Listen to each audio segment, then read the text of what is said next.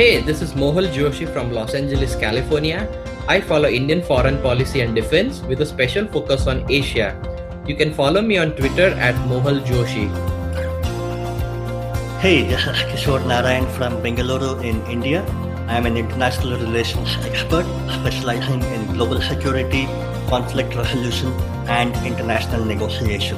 My focus areas include peace building and digital diplomacy. You can find me on Twitter at Veggie Diplomat.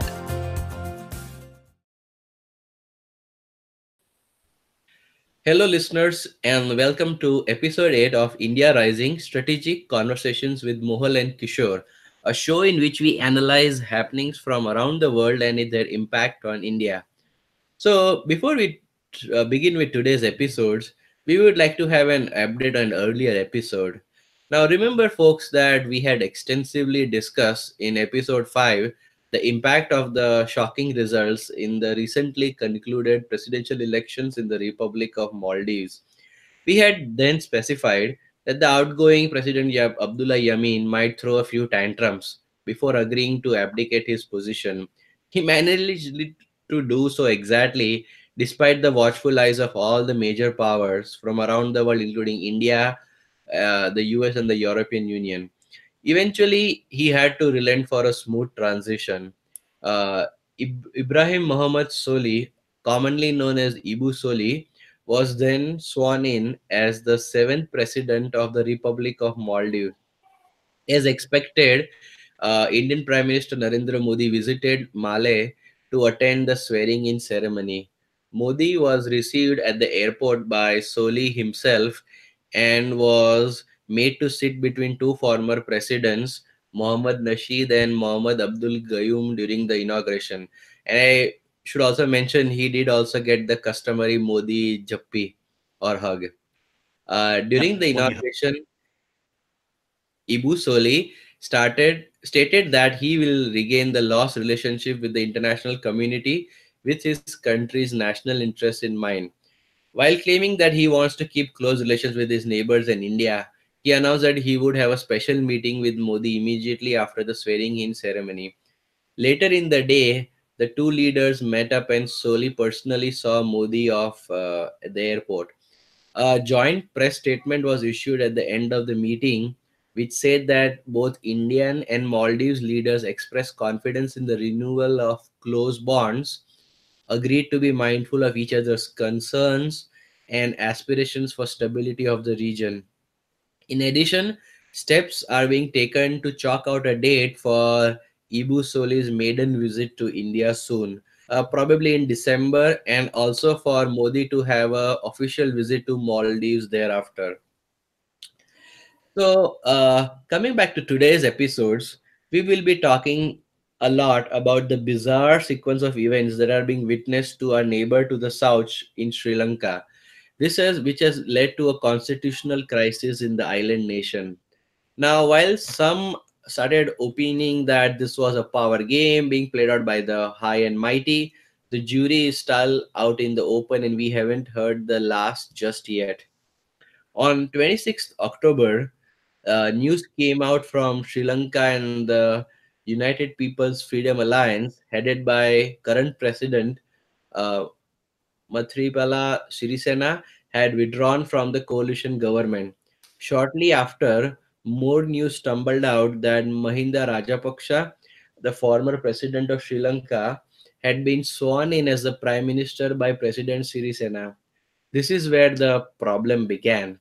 Now, Ranil Wickremesinghe, the incumbent prime minister, insisted that he was the legitimate prime minister of Sri Lanka since he enjoyed the support of the members of parliament. Amidst all this was a stand taken by the Speaker of the Sri Lankan Parliament, who supported uh, Wickremesinghe's claim that he continued to be the PM and evenly openly announced that he wasn't considering Rajapaksa as a newly appointed PM. So we have this uniquely bizarre situation of Sri Lanka having a president's prime minister and a speaker's prime minister. So Kishore, uh, what was the main trigger for all of this? Where did this all started going downhill between the two former allies, uh, Wickremesinghe and Sirisena? Yeah, I mean, uh, this all started about a couple of months ago. In fact, I remember having tweeted about it back then. Uh, basically, the point was that uh, news broke out that there was a plot uh, to assassinate uh, President uh, Sirisena and also brother of uh, Mahinda Rajapaksa, who himself was a former Secretary of Defense, Gotabaya Rajapaksa. This was at that time thought to be an outcome of a tiff between two senior officers in the Sri Lankan police force, and uh, Wickremesinghe promptly invest, uh, promptly initiated an investigation. Now, what happened was, to everyone's surprise, suddenly there emerged an India angle to this whole plot. India's premier investigative agency, uh, RAW, uh, Research and Analysis Wing, was involved in this plot apparently. Uh, Sirisena also kept indirectly hinting in his cabinet meetings that India was involved, amounting to a direct insinuation. In fact, a person of Indian origin was also arrested on the outskirts of Colombo connected to this case. But it later turned out that this person was a Malayali uh, person from Kerala who had walked out of his house in Kerala about a decade ago and was now living in Sri Lanka. In fact, preliminary, preliminary investigation on this person even concluded that this person had no connection to intelligence agencies. He used to wander aimlessly in his adopted hometown in Sri Lanka and was also considered to be a senile person, believe it. So, for all practical purposes, this lead turned out to be a dead end for the investigating officers. Now, once the Indian angle died down, a new cabinet angle emerged. Sirisena's office was quick to deny statements that uh, the Indian uh, investigative agency was involved. Uh, but then he instead started making another set of claims telling that a minister in the cabinet himself was involved in this attempt to assassinate the president. He felt, uh, President Sirisena felt, that he was within his right to dismiss the cabinet, including the prime minister, as it related to matters of national security. Remember, uh, Sri Lanka is a country which has had to deal with multiple attempts on life, on uh, life of sitting prime ministers and presidents. Even the then president, uh, Ranasinghe Premadasa, was assassinated while in power. So Sri Lanka is a country which takes its national security quite seriously. However, this uh, news of alleged plot to assassinate came as a surprise since the primary target was the president and the alleged conspirators were from his own cabinet. But we have to also go back to the Indian angle a little more. The Hindu, the English language newspaper here in India, carried out an investigative article which appended the entire investigation, only making it murkier. It reported a discussion that seems to have taken place when the cabinet of ministers of Sri Lanka were deliberating on national issues. Apparently, Sirisena's office had off the record claimed that the office of the PM of India, uh, the office itself, was involved in this plot directly. Although the president's office was quick to uh, issue a statement vehemently denying such media reports, the damage had the damage had already been done.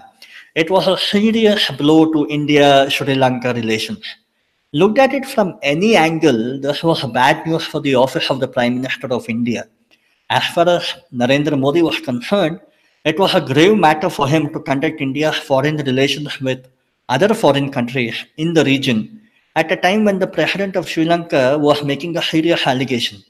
According to media reports, that uh, section of the prime minister's office uh, had conspired to assassinate him and a few others.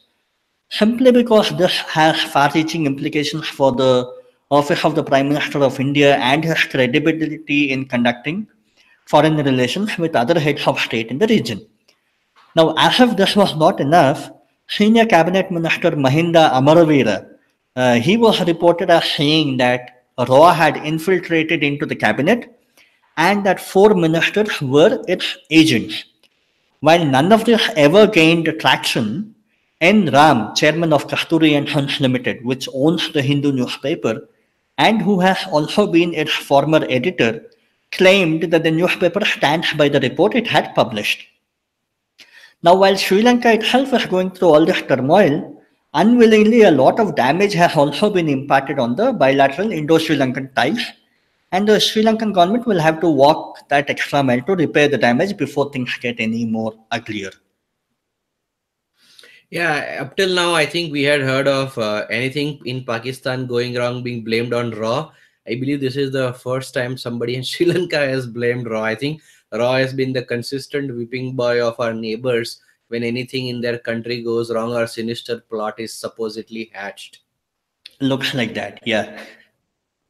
So at this stage, uh, the world powers uh, have reacted with caution while the US and India were uh, muted in the response early on, eventually both of them indicated that they were getting worried about the turn of events in Colombo and suggested a return to the status quo to restore uh, stability in the island nation.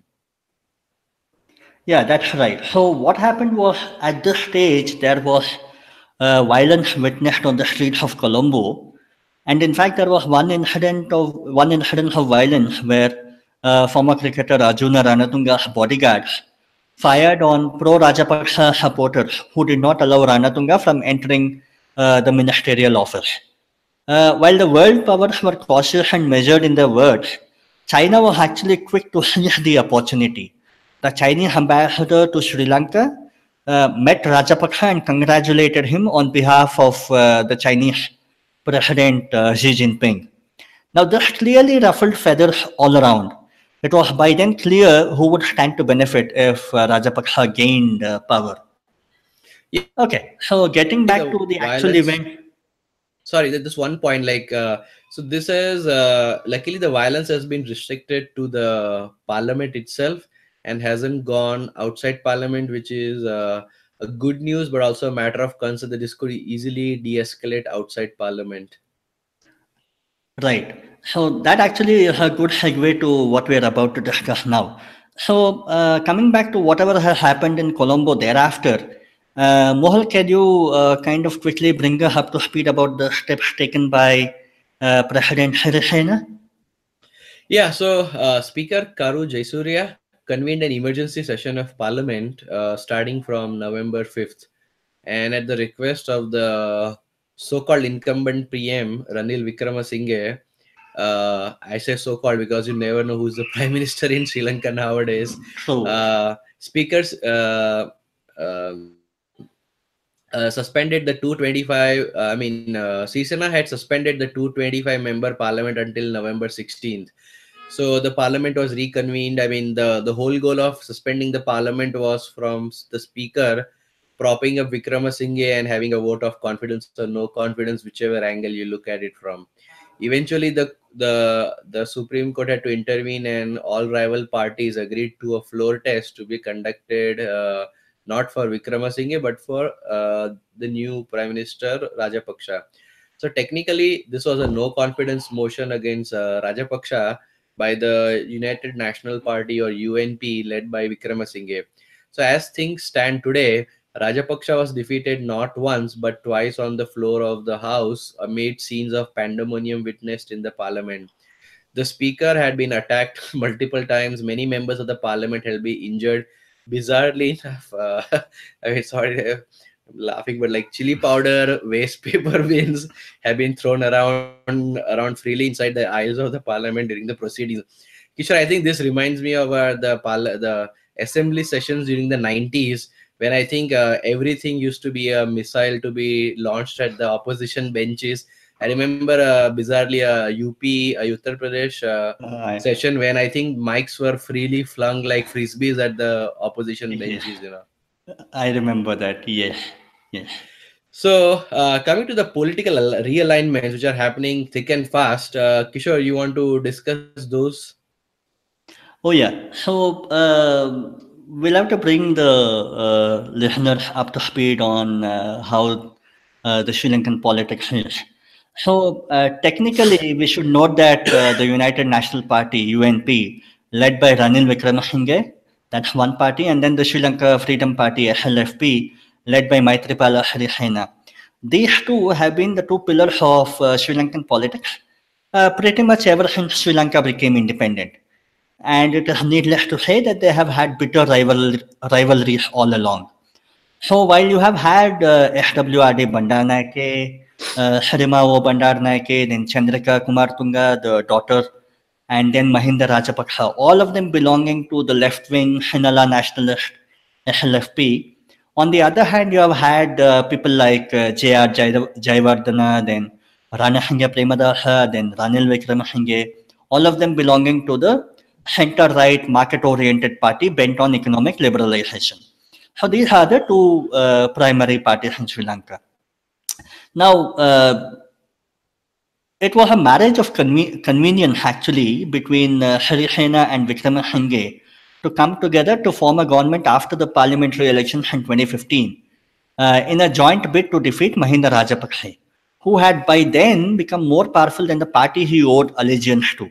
So technically, you have people from the SLFP, uh, Sirisena, who himself was a minister under Rajapaksa, coming Mhm. out, uh, taking support from Wickremesinghe and then becoming the president. And then uh, later in the year, they had the parliamentary elections, wherein uh, by that time Sirisena had uh, gained back complete control of the party that he belonged to. So these two parties then formed a unity government, uh, which then uh, has been ruling the country. Mahagathbandhan. Mahagatbandhan. In fact, it was a Mahagatbandhan, not just a Gatbandhan, simply because Mhm. the Sri Lankan Muslim Party, the SLMP, and the TNA, the Tamil Nationalist Alliance, all of them were part of the Gatbandhan. Mm, Therefore, you are right in calling it Yeah. Mahagatbandhan. So, yeah, so the chief agenda of the unity government was to bring an end to the corruption, investigate the top leadership in the Rajapaksa regime, including his brother and son, and also to conduct a free and fair investigation into the alleged human rights violations during the last Tamil Eelam War that lasted until 2009 when they were completely wiped out. Now, uh, yeah, as I told you, Sirisena himself was a health minister under Rajapaksa and had stepped out to challenge uh, challenge him with the support of uh, UNP. Now, post defeat, uh, Rajapaksa stayed away from the limelight for a couple of years, whereas his supporters they floated a new party called Sri Lanka Podujana Peramuna, which loosely translates to Sri Lankan People's Party or Sri Lankan People's Front, and uh, uh, abbreviated to SLPP. Now, this new party had trumped uh, the UNP SLFP combined in the local body elections in early 2018. So, earlier this year, uh, the new party of uh, Rajapaksa's uh, supporters had become so strong that it had defeated the the unity government uh, parties. Now, this uh, uh, led to severe infighting within the unity government, with uh, Sirisena, the president, accusing the Prime Minister Wickremesinghe of going slow on corruption cases and also uh, inquiry into human rights violation. So In this fact, shows that the alarm bells would have been ringing in Sirisena's ha- head when he lost badly in the elections, and that's where probably some of the discord started from. Oh yes, yes. I remember having tweeted uh, back then. Uh, I think it was early in uh, March when uh, the two had started fighting, and I had uh, pointed out that uh, things were not so rosy between the two parties. And I remember a Sri Lankan having trolled me badly that day. But anyway, uh, trolls are part of our life these days. Anyway, so yeah, coming back to what we were discussing. So, in fact, in April, Wickremesinghe actually survived a no confidence motion, uh, which was mounted by Rajapaksa, uh, who had who had by then sensed that the government was shaky. Now, uh, Wickremesinghe survived to uh, uh, to fight another day, but uh, cut back to the present, and now Mahinda Rajapaksa has now joined the party that was started by his followers. So Rajapaksa is no more uh, a part of the SLFP, uh, through which he had become the uh, president of the country. He now belongs to SLPP. And there have been many reports of the SLFP MPs switching sides and joining uh, Rajapaksa's new party. Now, this has badly dented the image of the uh, uh, party, the SLFP, and is actually currently, if you look at it, is currently leaderless. Sirisena being uh, a political person, having been the president. Now, Sirisena, through his actions, he has not impressed anyone and is highly unpopular at the moment. Therefore, as much as this is a moment of crisis for Sri Lanka itself, this is a crisis for the party also.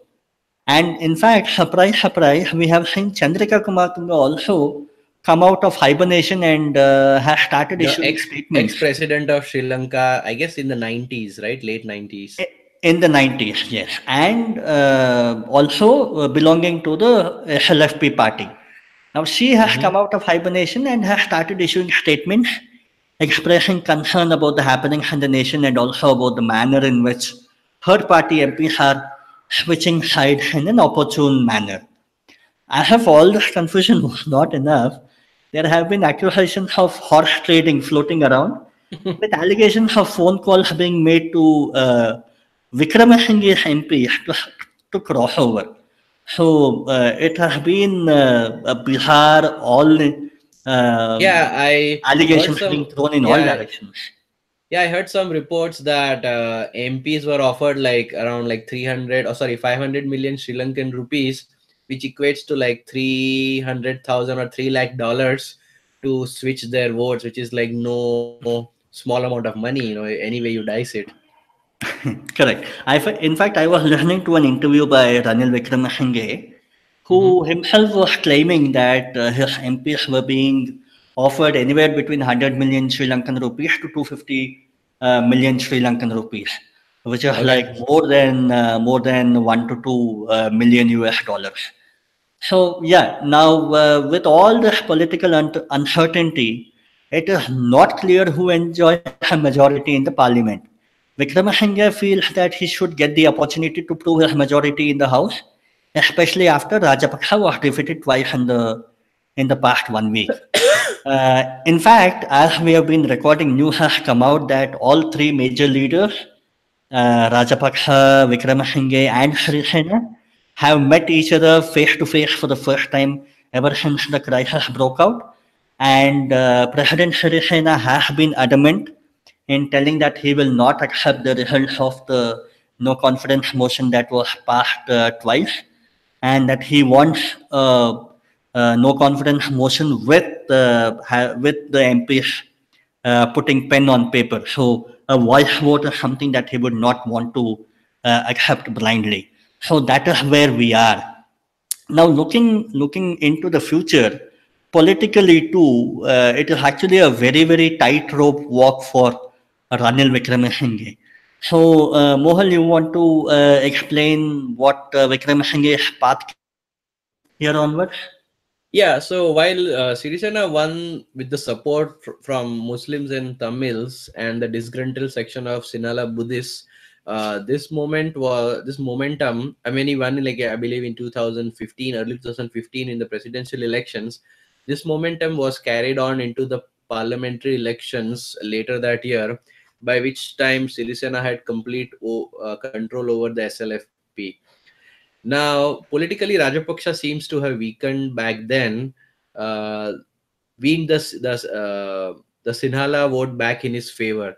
Now, this makes any upcoming elections, where whenever it be held, because there's a huge question mark of whether the election will be held in January or will they be held as scheduled in 2020.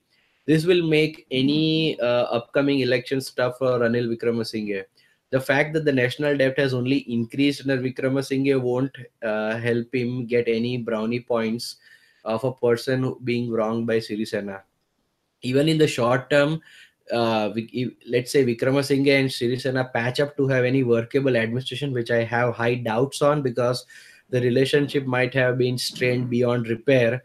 Uh, they might be pulling each other down uh, just to get the upper hand till the elections as the elections come closer in 2020 so like there could be a situation where let's say even um uh, on the other hand let's say even if sirisena and uh, rajapaksa are propping each other up in the long run like rajapaksa could be the winner in my opinion because uh, sirisena with his weak political hand might be trying to woo rajapaksa back to his fold but I mean, as we have seen earlier reports that due to the constitutional term limits, Rajapaksa cannot be president again. So he might just be uh, using Sirisena for the time being to get back into the uh, into politics and propping up his brother uh, Gotabaya, who was the defense minister for a, maybe a presidential run in 2020, and then Sirisena might be discarded uh, in the long run. So in the short term, it could be a win for Sirisena, but in the long term, on a dangerous path where uh, the strongman Rajapaksa could make a comeback, uh, climbing on top with the help of Sirisena. Fascinating. Okay, so let's switch gears and uh, we'll talk about how uh, the whole issue has been uh, looked at as a power tussle between China and India. Mohal, you want to explain that to our listeners? Yeah, so the domestic economy today is facing several uh, challenges, including sluggish growth, variable foreign investment flows, uh, the high external debt, and pressures on the Sri Lankan rupee. So, a prolonged political crisis could deter any further foreign investment, raise the sovereign uh, borrowing cost, impact debt servicing capacity, and negatively impact growth. Any political instability which says, let's say, there's violence on the streets is going to deter tourists, which is a major source of income for Sri Lanka and could uh, impact their forex position also, I believe. Now, Wickremesinghe has moved away from Rajapaksa's reliance on Chinese capital to service Sri Lankan debt and tried to better find a balance between engaging with China and India as the two dominant powers in the region. However, given the pressures on the Sri Lankan economy, it is unclear whether the return of Rajapaksa will also mean a return to the former cozy relationship with China. Now, Beijing, for its part, has been insistent in its observing the ongoing situation and reiterating that it sees the turmoil as an internal issue of Sri Lanka. But it is quite telling that the Chinese ambassador has already met Rajapaksa and Wickremesinghe, referring to the former as the new prime minister. India, on the other hand, is already wary of Chinese influence returning to Sri Lanka. Reportedly, Rajapaksa sent out feelers to Indian officials over the past few days, but it is likely that they will continue to play their cards close to their chest. However, should Rajapaksa prevail in the end, it will take more than a few meetings to get the Indian officials on his side. New Delhi will remain concerned about his former close links to China cultivated during his term in office. However, events unfolding in the coming new weeks, one thing is for sure. Rajapaksa's premiership is plunging the country back into economic and potential violence. Sri Lanka is one of Sri South Asia's oldest democracies, and never before has it so blatantly disrespected its constitutional norms. Yeah, in fact, uh, uh, Rajapaksa, uh, hardly hardly 15 days before all this began, was actually in India, and he had uh, meetings with uh, Indian Prime Minister Narendra Modi also. So, uh, at least the Indians would have uh, been aware of uh, such moves being made uh, in the mm-hmm. larger chess game but uh, yeah yeah even uh, in the interview back then uh, he gave to i believe nitin gokhale of strategic news international. I mean rajapaksa was making the right noises as related to india. I think he personally feels in my opinion that he did a huge drift towards china in the last term and is probably trying to compensate to a more balanced relationship between India and China in the future should he return to power. Is this the sense that I got from it? Uh, we have we have heard this kind of uh, uh, uh, course correction earlier from Nepal too, when Prachanda started making these kind of statements. Mm-hmm. Yeah. Okay. So, uh, Mohal, uh, what can be India's uh, choice of action here onwards? So now India is in a real uh, pickle or dilemma here in Sri Lanka. India, on one hand, cannot be seeing favoring towards either of them, especially while it's unclear that who the people want to vote for in the next elections, wherever it be in the future. Yeah.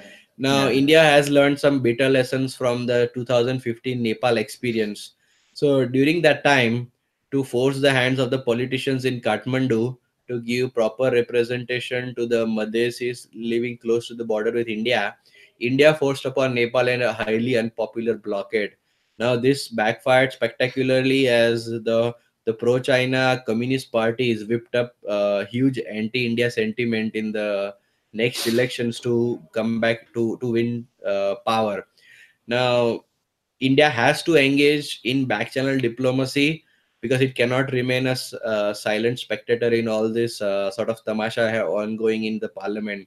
They have to engage in back channel diplomacy without taking a overt position officially on the matter. This is something similar to uh, what they did in the Maldives, where they uh, engaged them in back channel uh, discussions with the opposition leaders without trying to threaten or like a mili- the military invasion or uh, put out like very harsh statements on Maldives because what happens is when you do threaten military action or put out it sorts of uh, galvanizes the anti-India vote in the, these countries and it backfires because in the long run it installs a regime which is uh, opposed to Indian interests and gives a leg up to the Chinese interests in this region.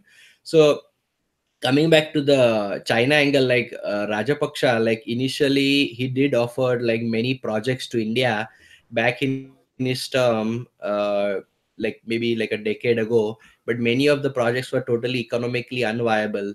So then he went to uh, China. So many people felt that okay, it that he's a pro-China guy, but then many people feel that it was just because of the reluctance of India to engage in many of the projects he went to China so we have to uh, keep in mind that when india doesn't uh, participate a lot in the nation building exercises in the in the our neighbors there is a tendency of these uh, leaders to try to get the best deal from china.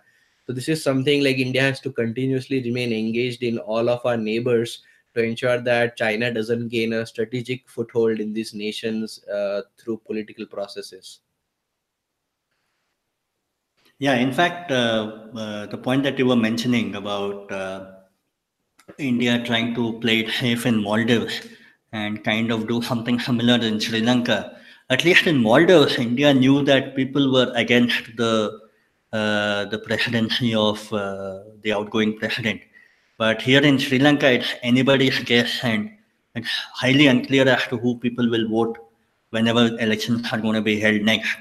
So India definitely cannot take a chance and uh, be seen as somebody who is trying to impose their choice on the Mhm. on the people of Sri Lanka. So I think yeah, it has yeah i to think be a tightrope walk for them. since independence uh, many times india has intervened uh, in neighboring countries and it has just uh, sort of uh, cultivated the big brother syndrome that like you know india is dictating terms to us and they don't know what's good for us so it just creates this uh, underlying position. So what India needs to do, like not just Sri Lanka but everywhere, is you need to take a good view of what's the you need to draw red lines for the neighbors that hey these are our red lines don't cross them.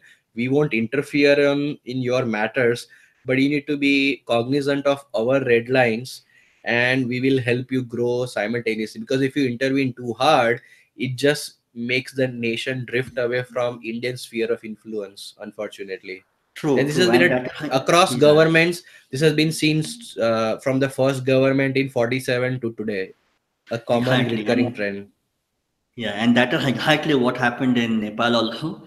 So every time uh, an Indian prime minister goes to Nepal, he kind of uh, has to uh, emphasize that India respects the Nepali sovereignty and then Mhm. uh, make Mhm. any other statement. So this will always be the kind of very first statement that an Indian prime minister makes Mhm. whenever he and this is Nepal. what like we call soft power like it's it is sort of walking like a tightrope where you draw your red lines and also don't want to interfere too much uh in the neighbors but like this is what soft power unlike like the chinese hard power where they try to dictate terms to others this is where soft power has longer benefits in the lo- uh, has more benefits in the long run where you keep a uh, nation happy while they do not cross your red lines you know Right.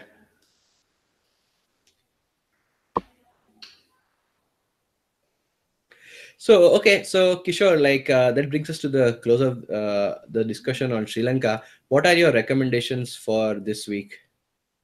Okay, so uh, while researching for uh, today's episode, uh, I came up uh, uh, with this fantastic article in uh, Hindustan Times by Constantino Xavier. uh, where he said uh, that New Delhi cannot hope to do a mole, cannot to, cannot hope to do a Malé in Colombo, wherein he said that India just waited out for the elections to come in Maldives, but out there in Colombo, out there in Sri Lanka, India will have to be uh, prepared to do business with anybody who uh, comes to power uh, after the no confidence motion or the confidence motion. Uh, so, irrespective of whether New Delhi likes that individual or not, it has to be ready to do business with that person. So that's a, fantastic article, and uh, mm-hmm. yeah. the listeners can uh, re- read that. And uh, Mohal, what is your recommendation for the week? So my recommendation is a fantastic discussion on uh, the Sri Lankan turmoil uh, on Rajya Sabha TV uh, on the Big Picture program hosted mm-hmm. by Frank Rausan Pereira. Oh, okay, okay. So both of us have a Sri Lankan recommendation this week. Yeah, of course it has to be. so uh, that, dear listeners, wraps up today's uh, episode on the constitutional crisis on Sri Lanka and its impact on India. So to continue hearing about such interesting topics, please do subscribe to our channel India Rising and also tap on the bell icon to be notified whenever a new episode becomes available. Uh, we would like to hear from you if you have any suggestions or any topics that we would like us to cover in the future do remember that these topics should be directly related to Indian foreign policy and its impact on India. Until the next episode, this is Mohal and Kishore signing off.